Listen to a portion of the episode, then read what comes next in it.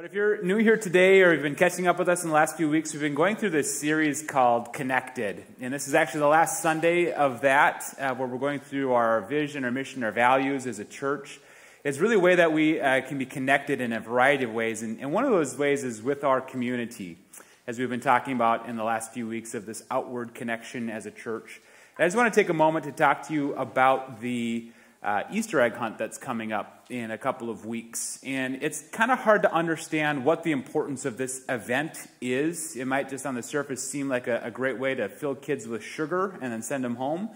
Uh, but it's actually so much more than that. And we're being a lot more intentional this year to make sure we're having a good connection with the community and to be outreaching with people.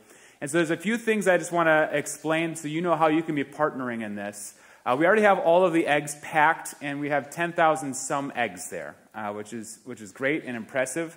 But that's not going to bring any kid to Jesus. So it's, it's, it's more than that. Uh, really, a big part of this day is just being there and mixing with people. One of the greatest values has been just if you're not involved in any specific way uh, as far as serving, just being there and just talking with people from the communities. And there's a lot of people who are not in churches and, and uh, who are coming kind of from the outside. Being there and mixing with them as a representa- uh, representative of, of the church and of Christ has a lot of value. So I encourage you, even if you're not signed up for anything, to show up uh, the morning before Easter at 10, 10.30 in the park over here. We do have a variety of ways you can be serving uh, things from just placing the eggs to being a greeter and giving directions. Uh, one of the things we're doing this year is we're going to be, uh, rather than stuffing eggs with candy, uh, we're going to have them come to the table and then exchange the eggs for candy. And so that's a great way to be talking with people uh, in those places. We'll have our church information at, at those tables where you can help out there. Uh, we are praying that there is snow on the ground for the Easter egg hunt this year. Because if it all melts before then, we're going to be in a huge mess. Uh, but one uh, additional thing we're doing this year is we're having a prize drawing at the end, and it's just simple prizes, kind of ten to twenty dollars in value, and we're, we're, soliciting donations for that from anyone. Uh, if you have uh, any variety of toys, uh, a variety of age ranges and genders, we want to get the, a table full of a bunch of prizes that kids can be there for the drawing afterwards. But what that allows is for us as pastors uh, both me and Wes from Christ Lutheran are going to have a time to talk to the people and uh, really explain who we are and what we do and, and really give uh, the clear message that we love them, that we're there for them, but more importantly, that God loves them and that He's there for them. So that's going to be an important part of this whole thing to really connect with the community. So that's another way. If you want to um, just donate uh, money or donate a prize, we're, we're accepting those things now, and we're hoping to have a good amount of those available uh, for that day. But it's a great way to be reaching out into the community. Uh, and in years past, we've, we've had great connections there as well. So I encourage you to be thinking about that, how you want to be involved, and, and just be in prayer for that whole uh, morning, especially the day before Easter, getting people then uh, connected with churches and hope that they're here uh, to hear the resurrection message and the gospel of Christ in that, that service. But as we dig into the last message of the series here, we've been focused primarily on evangelism for the last four weeks. Now, this is the fifth and final week in evangelism, but that's just part of our overall effort as a church as we look at our vision, our mission, and our values. So, this is the last time here I get to give you a pop quiz. We'll see how we've done. I think this is the 11th week we've been talking about this. So, let's try this here. What is the vision of our church? That was really good. I give it a solid A. Yeah, to be a place to connect our mission is threefold it's to first connect with God, second, connect with others, and third, connect others with God. A plus. All right. And our values, there's nine of them. I'm not even going to try that one here. Because um, these, as you know, are really what support uh, the mission, which leads us to the vision. Uh, what, these are the bedrocks of our community uh, prayer, worship, biblical foundation, fellowship, discipleship, Christian unity, Christian service, local outreach, and global missions. And all of these things are not in any specific order, they all work together in harmony to achieve the mission, which is for us first to have a relationship with God, then to have a relationship with others, and then bring others into a relationship with God. And we see that as a cyclical mission that others, as, as people are coming into that relationship with God, they grow to the point that they are disciples who are making disciples. And we just keep that mission going over and over and over again until the whole world is saved. And that's our goal through all of this, is that more and more come to Jesus and the kingdom grows. So, as I said, we've been going through uh, the five weeks now today in evangelism. We kind of combined local outreach and global missions into one idea, which is simply sharing Jesus. Right? As Chris talked about last week in one of the commissions in Acts 1, it's, it's wherever you are that every soul around the world needs Jesus, and not one is more important than the other. But we've kind of been giving a direct charge to all of us here. Are we reaching people where we are at as a church? And that's the, the last of the three goals that we set. We'll go through these kind of quickly again. The first goal is that we want everyone to be in the Word and in prayer on a daily basis, that you're just giving God 10 minutes a day. And I've been hearing from a lot of you who have started uh, Bible plans this year and, and have been uh, devoting yourselves to this goal that it's really having uh, impactful changes in your life. So we encourage you to do that. The other is to grow in relationships with one another, to be involved in a connection group, Bible study, small group, uh, uh, connections hour group, whatever that might be uh, but we want to see people involved in those and developing those relationships. But the big goal that I was talking about, if you're new here today, is we have this goal to reach 200 people with the gospel in this calendar year. And roughly speaking, that means every regular attender of our church would be reaching one other person with the gospel of Christ. And this uh, means simply sharing the good news. And that's really our job as Christians is, is just to share. And the rest is kind of up to God. Uh, but we've been getting some great stories coming in through our submission form, which this is the only way we know for sure if we're going to meet this goal, is if you let us know about it. So some of you have been filling out this form, a good number of you, on our website, and it's as much information as you would like to divulge. It could just be simply, yes, I shared the good news with someone, and uh, we'll know that that's between you and God, what happened there. You could share more of your story, or you can just talk with me, uh, write me an email or any of the staff, and uh, it's been fun. It's been fun hearing uh, your stories and seeing your excitement. Uh, hearing from some of you that you've been a Christian a long time, but you've never shared the gospel with anyone, and you're nervous about it, and you did it, and they accepted Jesus as their Savior, and now you're excited to keep doing it again and again. And that's really what the church is supposed to be about, is this joy and this excitement to share Christ. And so, as we know of right now, we're at 14% of our goal, 28 people, uh, have been reached with the gospel of Christ. And I know in some of those situations that people have given their life to Jesus and the kingdom is growing. And so it's exciting to see these things. So, as we get into the last part of our, ser- our series and our focus on evangelism, we're going to be reading out of kind of a familiar passage that a lot of people know, but we kind of forget about. This is out of Matthew 5, if you want to start opening up there. It's, it's the, the section of Scripture that talks about we believers being the salt of the earth and the light of the world. And what this really is, is this outward focus as a church and as Christians that we are to be making an impact in the lives of others. The church doesn't exist to impact the church, the church exists to impact the world. And there's much value in that endless value, eternal value, as we impact those around us. But I kind of thought about what that means if, if we're impacting others or not, uh, what we could relate that to. And how many of you remember what happened six weeks ago this Sunday? It's a major cultural event. It has probably the highest engagement, engagement of people in our country of anything else. Six weeks ago today. Super Bowl. Yeah the Super Bowl. Now, I, for one, uh, didn't watch the Super Bowl this year for the first time in a while, uh, but I, I, I, learned that uh, 113 million Americans did. So that's roughly one out of every three Americans watched the Super Bowl. But I want to uh, just have you imagine for a second if both of these teams, the two best teams in the NFL, are coming together to play, if all they did was sit in the huddle all game. Both teams, 11 guys, in a circle, talking to each other, coming up with game plans and strategies and encouraging one another and telling each other how they're going to really win this game. But all they did was stay in the huddle. there would be 113 very di- a million very disappointed viewers. Both teams would not win, which means that everybody would lose. And that's kind of what's happening here today is this is our huddle as Christians, where we're kind of coming up with a game plan, we're encouraging one another, and we're looking at the ways we can make an impact on the field. But all, if all we do is stay in the huddle, then we're not an effective church. God calls us to be a church of impact. He calls us to be people of impact, to be the salt and the light, and to connect others with God.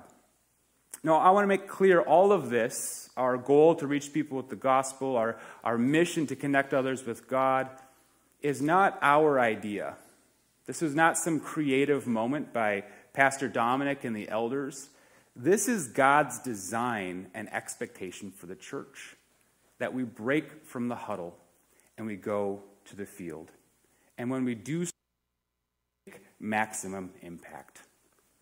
So we're going to read now this portion from Matthew 5, and if you're already there, let's just join together in prayer before we read the scripture today. Well, Heavenly Father, we thank you for all that you do in us, that all you do through us, and it's amazing to think at times that you've entrusted this much to us. And so, God, I pray as we read uh, today about being the salt and being the light, that we understand this is your grace to us. This is your, uh, your, your work in us and through us, and we are simply a part of it. And so, God, I pray that we'd be faithful to that, that we'd be excited and joyful about what it is you have for us to do, and that we can see you working through all of this, that we are part of something so much bigger than ourselves. But I pray today, God, that you would speak to each of us individually, that we would truly understand how we can be people of impact, and that we be interacting with those around us in a way that, that we become the salt and the light, your hands and your feet, God, that many would come to know you by your work through us. And so, God, I pray today that you'd speak to us individually, that this works out differently in all of our lives, but that you would really prompt us and convict us and spur us and encourage us towards your good deeds, that ultimately, Lord, that they'd work together to bring more into your kingdom. So, God, I pray for my words today that they, that they be your words, that your Holy Spirit would use them to reach every one of us, and they'd be glorified in it. And we pray these things now in your name, Jesus. Amen. Matthew 5, we're going to read verses 13 through 16. You are the salt of the earth. But if the salt loses its saltiness, how can it be made salty again? It is no longer good for anything except to be thrown out and trampled underfoot. You are the light of the world. A town built on a hill cannot be hidden. Neither do people light a lamp and put it under a bowl. Instead, they put it on its stand, and it gives light to everyone in the house. In the same way, let your light shine before others, that they may see your good deeds and glorify your Father in heaven.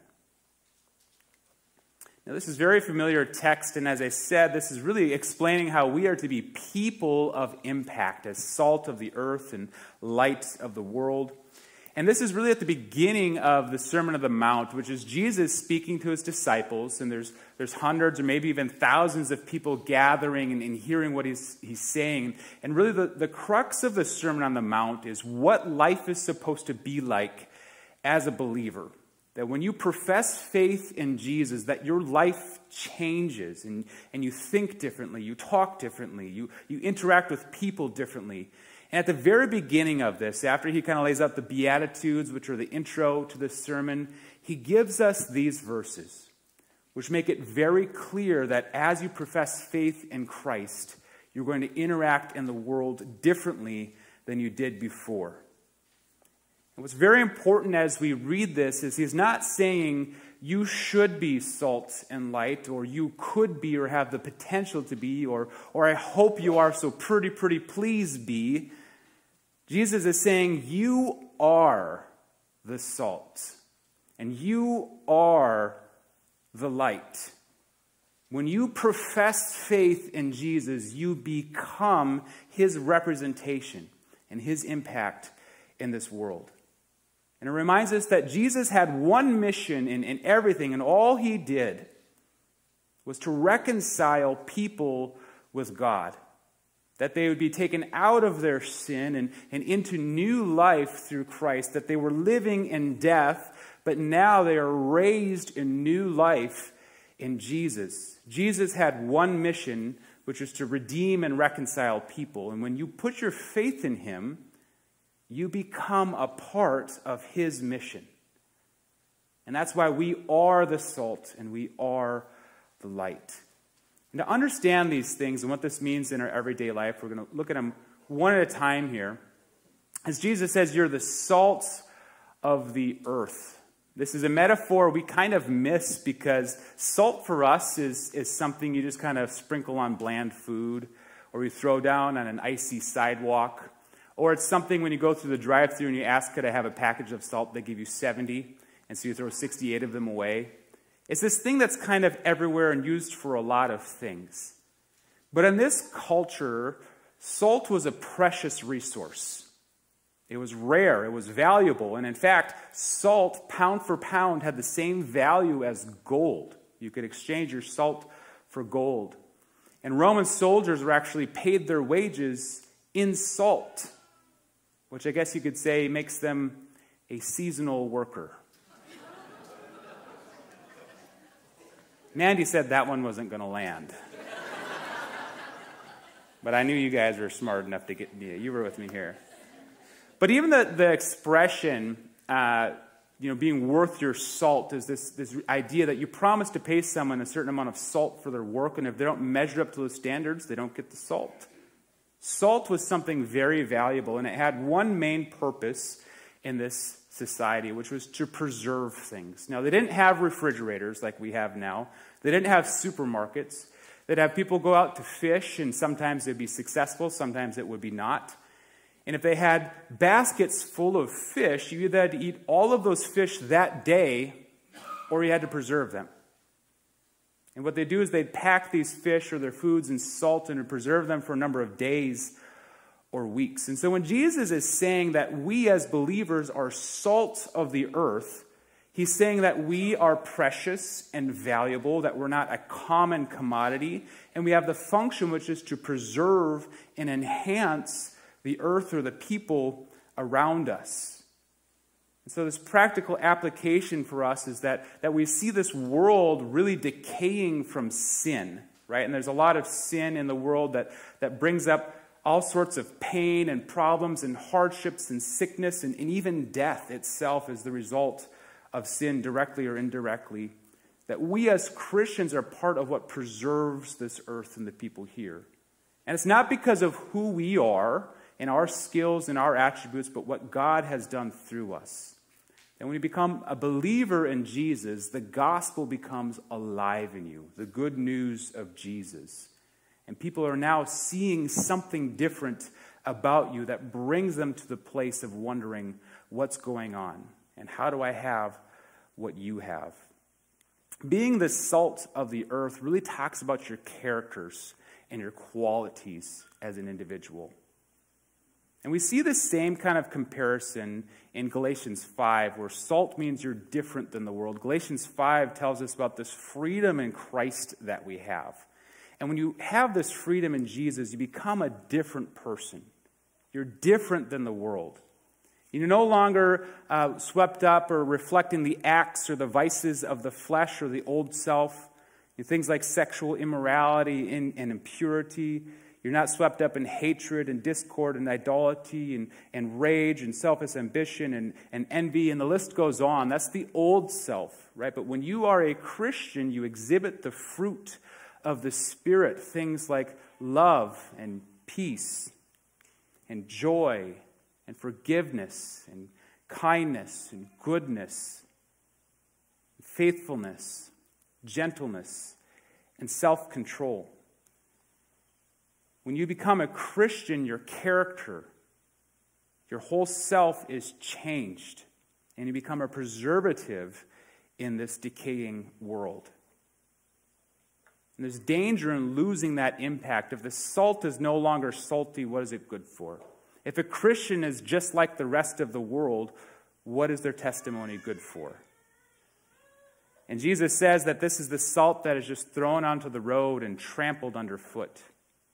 And in this time, if, if salt was mixed with too many minerals and it was compromised, it would lose its saltiness. You couldn't even throw it out in the field in the dirt because that would, you know, that would uh, kill the plants. You had to put it in the road and it would be pulverized into dust.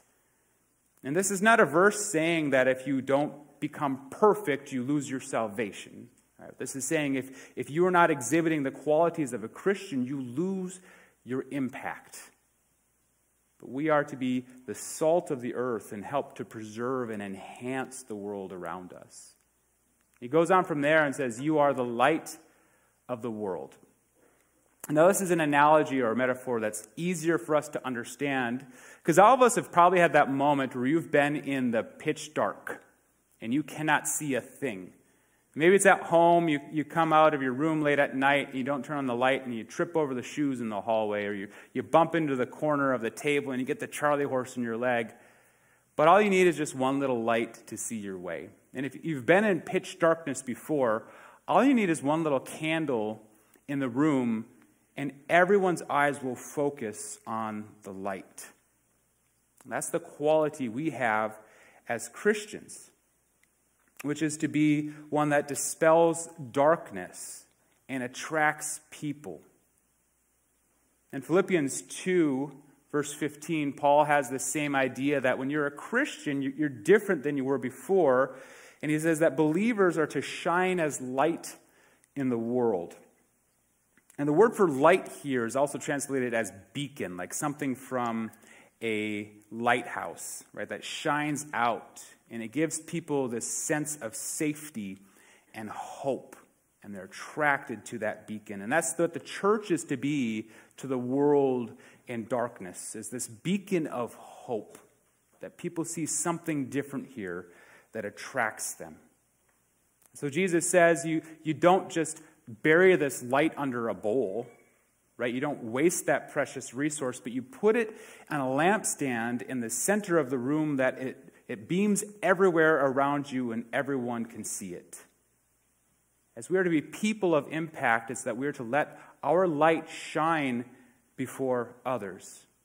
But what's important in all of this is to note that it is not actually our light, it's Jesus, the true light of the world, who's shining through us. We simply reflect God's glory to others. Just like in a pitch dark night when there's a full moon and, and it's, it's shining into the, to the uh, world around you, you can see things. That's actually not the moon's light, it's just the reflection of the sun that you cannot see, reflecting off of the moon and into the darkness. That's what believers are to be like, is the reflection of the light of Christ into the people around you. Being salt and light in this scenario are not a measure of your strength or your aptitude but it's a sign of God's grace. a sign of God's ability to hand this ministry over to us and trust us with it, that we're used and we're impactful where we are. We're to be people of impact. As you look at that, you might say to yourself, How do I do this? So, we've been talking about evangelism. How do I actually share Jesus with people? So, kind of the second part of today's message is I'm going to try to summarize all five weeks in about 12 minutes. I have five keys to sharing your faith. This is really just what we can walk away with today, really practical steps of what you can be doing. And I have them listed here, but the first and the most important thing in all of this is to cover everything in prayer. As we talked about two weeks ago, to be fervent or to be persistent in prayer. And one of the greatest things you can do as a Christian is pray for those who need Jesus. And a couple of weeks ago, I challenged you to think of a name or think of three names of people in your life who need Jesus and commit to praying for them every single day until they know Jesus. And there's those moments in your life where you think there's no way they will ever come to know Jesus. I've shared the gospel with them multiple times. I've been an example. Other people, they know the truth and they reject it. Continue to pray for them. And I remember reading a story of a wife who had prayed for her husband for 60 years, every single day, until he finally gave his life to the Lord. But she never stopped and never gave up. But sometimes you're praying for someone who needs Jesus, and then God opens up the door in 60 seconds. And it's amazing what happens in those moments. But be praying for those who need Jesus. But at the same time, pray for those who share Jesus. And this could be yourself, this could be others around you, this could be the pastors, this could be the missionaries, which is a really important thing. And, and any missionary we support financially will tell you what's more important is that we support them in prayer. And just a reminder, we have this great resource in the foyer of a missionary prayer guide that you can be committing to yourself to, to, to, pray for these missionaries around the world. But it could be Bible study leaders, it could be Sunday school teachers. Pray for the people who share Jesus, that God would open up the doors and that they could proclaim the message clearly as they should. But in this, if you know that there's someone you want to share Jesus with, have others pray for you too. And a few weeks ago, there was a member of one of our um, women's Bible studies that, that was preparing herself to share Jesus with one of her friends that she's known for a number of years. And the women in that group prayed for her, and, and she had this moment and this opportunity to proclaim the gospel clearly as she stood. Cover all of this in prayer. But I think maybe most important, what I've been impacted by throughout this series, and even over the last couple of years, is that we need to pray that we can love people like Jesus did, that we can be like Jesus. And what's amazing as you read the Bible, Old Testament and, and New, every part of it is steeped in this compassion and this love of God for people. And even throughout the Old Testament, where it seems doom and gloom in some areas, it's all rooted in God's love for people. And Jesus was so deep in compassion for people that he literally wept over them at one point. That Jesus loves people so deeply. Can we pray that we love people like that? That we're burdened by the fact that there's people living around us who are going to hell if they don't put their faith in Jesus. And that we know that we have the answer and we have the gospel and the words that usher people unto life from death. Pray that we would have the same compassion for them that Jesus does. Cover everything in prayer. That's the first and the most important point of all of this because this is a spiritual activity and we need spiritual power in this. The next is to know God's Word. And this is where we see our goal of, of reading the Bible daily uh, kind of play even into our other goal of sharing Jesus. To be able to share God's Word is to know God's Word. To share the gospel is to know it. And every part of this book is about the gospel of Jesus, that he has come to save us from our sin and bring us into new life. And that really means as you read this, you're going to understand even just the basics of the gospel in a more complete way. And you can study the gospel your whole life and not fully understand it, but as you study the scriptures, you'll understand it more and more. And one uh, kind of acronym we gave as you understand the gospel, we've shared this a couple of times now, um, I'm not even sure where this comes from, but a lot of people seem to be familiar with this. Is that if you break out gospel as an acronym, that G means that God created us to be with Him, that there's this desire of God to know every person. And this is really the summation of Genesis 1 and 2. O, our sins separate us from God. That's Genesis 3. S, that our sins cannot be removed by good deeds. That's Genesis 4 through basically all of the Old Testament. Our good deeds cannot remove our sins. No work of man can forgive us our sins. But P, paying the price for sin, Jesus died and rose again. That's what we're going to be celebrating here in a couple of weeks with Easter, and that's really Matthew, Mark, Luke. E, everyone who puts their trust in Jesus and repents will have eternal life. Jesus is the life. That's the Gospel of John. And L, life with Jesus starts now and lasts forever. And that's really Acts through Revelation, the rest of the New Testament. Every part of the Bible is steeped in the gospel. And as you study it, you're going to understand the gospel more and more. And with that, you can memorize these key verses that are going to be helpful when you share the gospel with others. Things like John 3:16, which probably a lot of us know. You know. God so loved the world that he gave his one and only son that whoever believes in him will not perish but have eternal life. That is the gospel in itself, or John 14, 6, that Jesus says he is the way, the truth, and the life, and nobody can go to the Father except through him. But there's key verses you can memorize that are going to be very helpful. And if you want a list of five or 10 or 20, just shoot me an email or talk to me. I'd be, I'd be happy to get those to you as you, as you work on that. Now, third, this is going to be a really important part of this, is you need to proactively build relationships with people around you. And I, I, asked you a couple of weeks ago to, to, in your mind, just think of one person. I gave you about five seconds to think about it. Think of one person in your life who needs Jesus. And I hope all of you had a name or a person pop into your mind. But if you're saying, there's no one I know that needs Jesus, and you're surrounded by only Christians and believers in your life, it might be time to kind of expand your circle a bit because we as a church are designed to be in the world, not of the world, but we're, we're supposed to mix with unbelievers. Of course, of course, considering the direction of influence here, that we want to be an influence and impactful on them and not vice versa. But you need to proactively build relationships with those around you. And we saw Jesus do that very well. He was always mixing with the outcasts and the sinners and those deemed by the religious society to not be worth anything. But those are the people that he spoke with and he built relationships with. And that means being intentional to develop these relationships, not just simply waving at a neighbor and knowing their face, but knowing their name and knowing things about them and asking them questions and building that relationship at a deeper level. Now, couple of years ago, in the fall of 2021, we had a series in which we focused on that. And if you were here in that time, you know that I challenged you with this sheet. And it's basically looking at your house as a grid, approximately nine homes around you if you live in a neighborhood.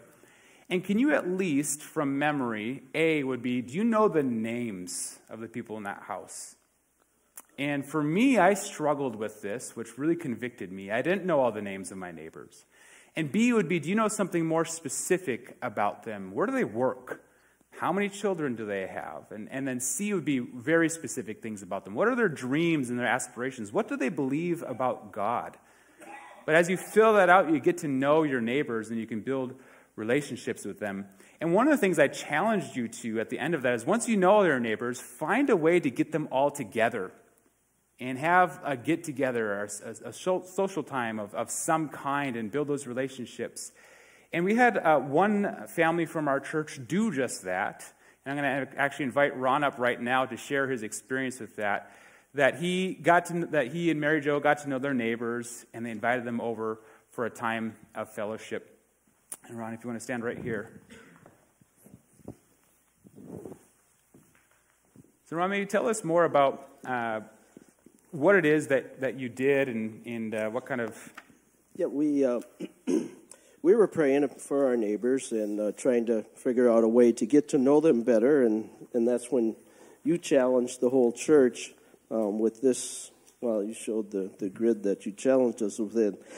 Um, we, we were just uh, trying to think of different ways to do it. And uh, Mary Jo um, put together a list of people around us, neighbors, and it's about 21 different people. And you can see it's, it's a pretty extensive list. Um, she wrote down their names, um, uh, like you said, what maybe what their job is, uh, uh, what their children, do they have children, and what are the children doing? Even people our age, you have grandchildren, and so people love to talk about that. So find out um, where they are with that. If they have a uh, illness, they're going to have an operation or something. She's she's got a lot of that down there too. Um, we started watching for people walking by with with dogs. Um, we'd go out and say hi, and we've said hi to you and Mandy with Britta as they walk by. So Mary Jo's gotten to know most of the dogs in the neighborhood. So, and I've been challenged too to, you know, if I'm reading the sports page and I see somebody walking by, that okay, put it down for a little bit and go out and say hi. So, uh, we've we've done that. Um, neighbors on one side of us have a garage that it's one of those garage floors that you know it's it's nicer than any house has. I mean, it's just one of those immaculate garages, and they have a big screen TV, and they invite people can come and go and stuff. Neighbor on the other side of us has a fire pit. It's a big fire pit. It's got the um, patio block all around it, chairs, like eight or nine chairs, and neighbors come and just sit by the fire in spring, summer, and fall. So we got to know uh, seven of our neighbors really well at that fire pit. So that's been um, very encouraging. Um, so we decided, Mary Jo decided pretty much, that it was our turn to host something, to do something. So we had a, um, we call a garage open house where you could just come and go. Mary Jo put made flyers, just what time it is, uh, what day, um, and she went door to door and handed those out. She didn't call people, she went door to door. So there's a personal contact.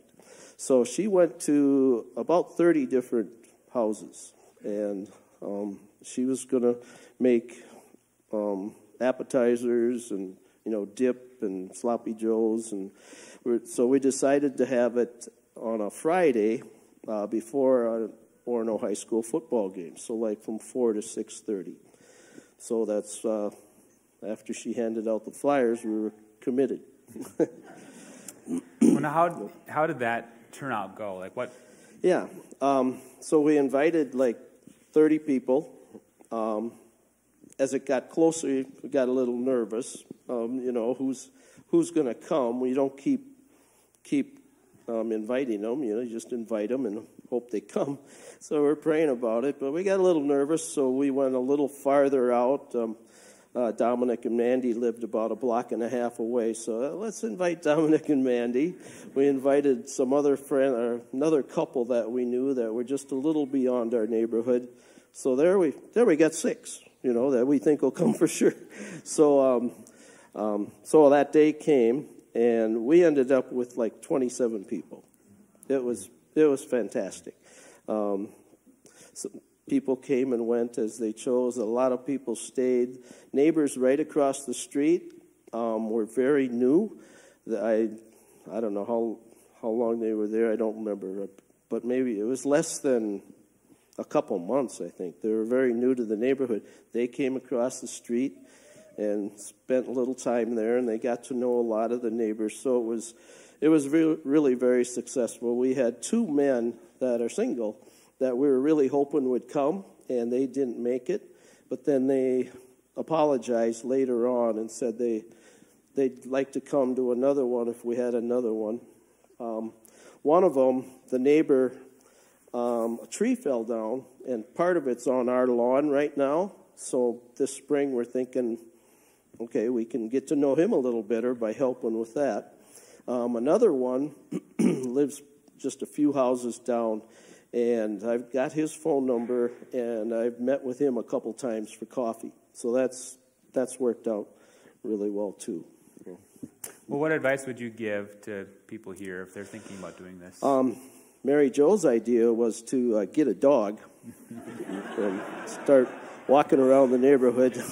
Because if you meet another dog, you know, those two dogs, they got to get together, so that forces you to say hi. So, but, but if you don't have a dog, there's a lot, there's a lot of different ideas. A cookie exchange at Christmas, or um, uh, VBS has flyers that the church passes out. Grab some of those and take them to neighbors. Right now, the Easter egg hunt, these things are in the back. Go grab a few, and if you know neighbors have have kids, invite them. If they have grandchildren, maybe they'd go get their grandchildren and bring them to the Easter egg hunt. Um, if they're working outside, just go ask if you can help. Um, like Pastor said, um, ask people about their kids, especially kids and grandkids. I mean, I love to talk about my grandkids and my, my kids, what's going on. So ask them about that. Uh, two real quick stories that came from knowing your neighbors. Um, we had a neighbor next door that back at 9 11, he was a young man, uh, probably late 20s, early 30s. And when 9 11 happened, it really shook him up.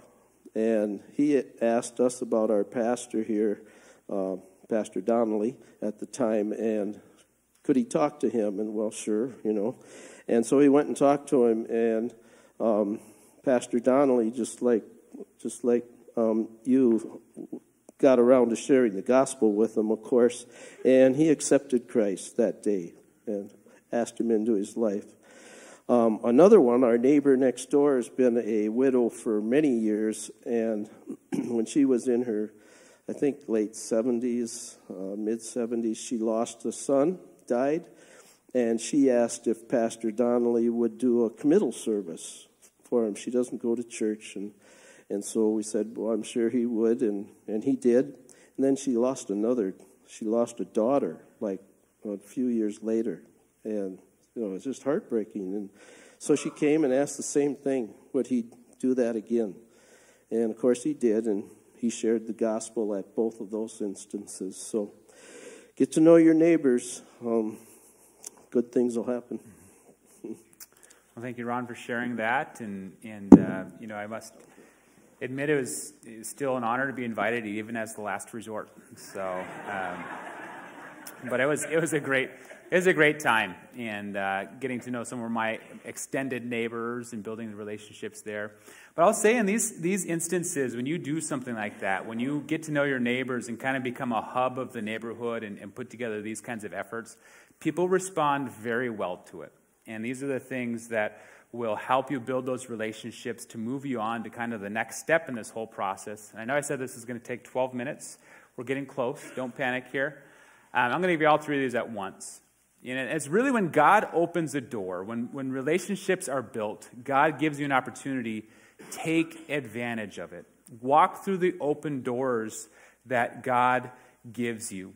And it's really knowing when to act, when to listen, and when to speak. Now, the, the scriptures are clear in the book of James that we're to be slow to speak and quick to listen. And I think with evangelism sometimes, or sharing the gospel, we just want to jump straight to the thing without kind of laying down the groundwork and building relationships and, and trust. And I'm not going to say that it's, it's not, uh, that it doesn't work to do maybe street evangelisms or pass out tracts, because those things definitely do work. And I know people who have come to Jesus in that sense. But but more often than not, there's going to be more uh, solid return uh, when you build that relationship with people and, and they kind of see you as a salt and a light.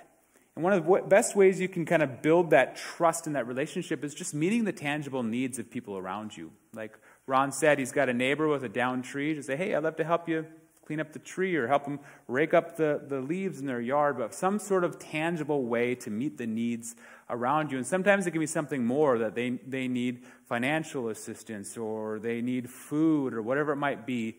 Know when to act and, and know that actions often speak louder than words. And as we read in Being the Light of the World, that, that people will see the good deeds you do and they will glorify the Father.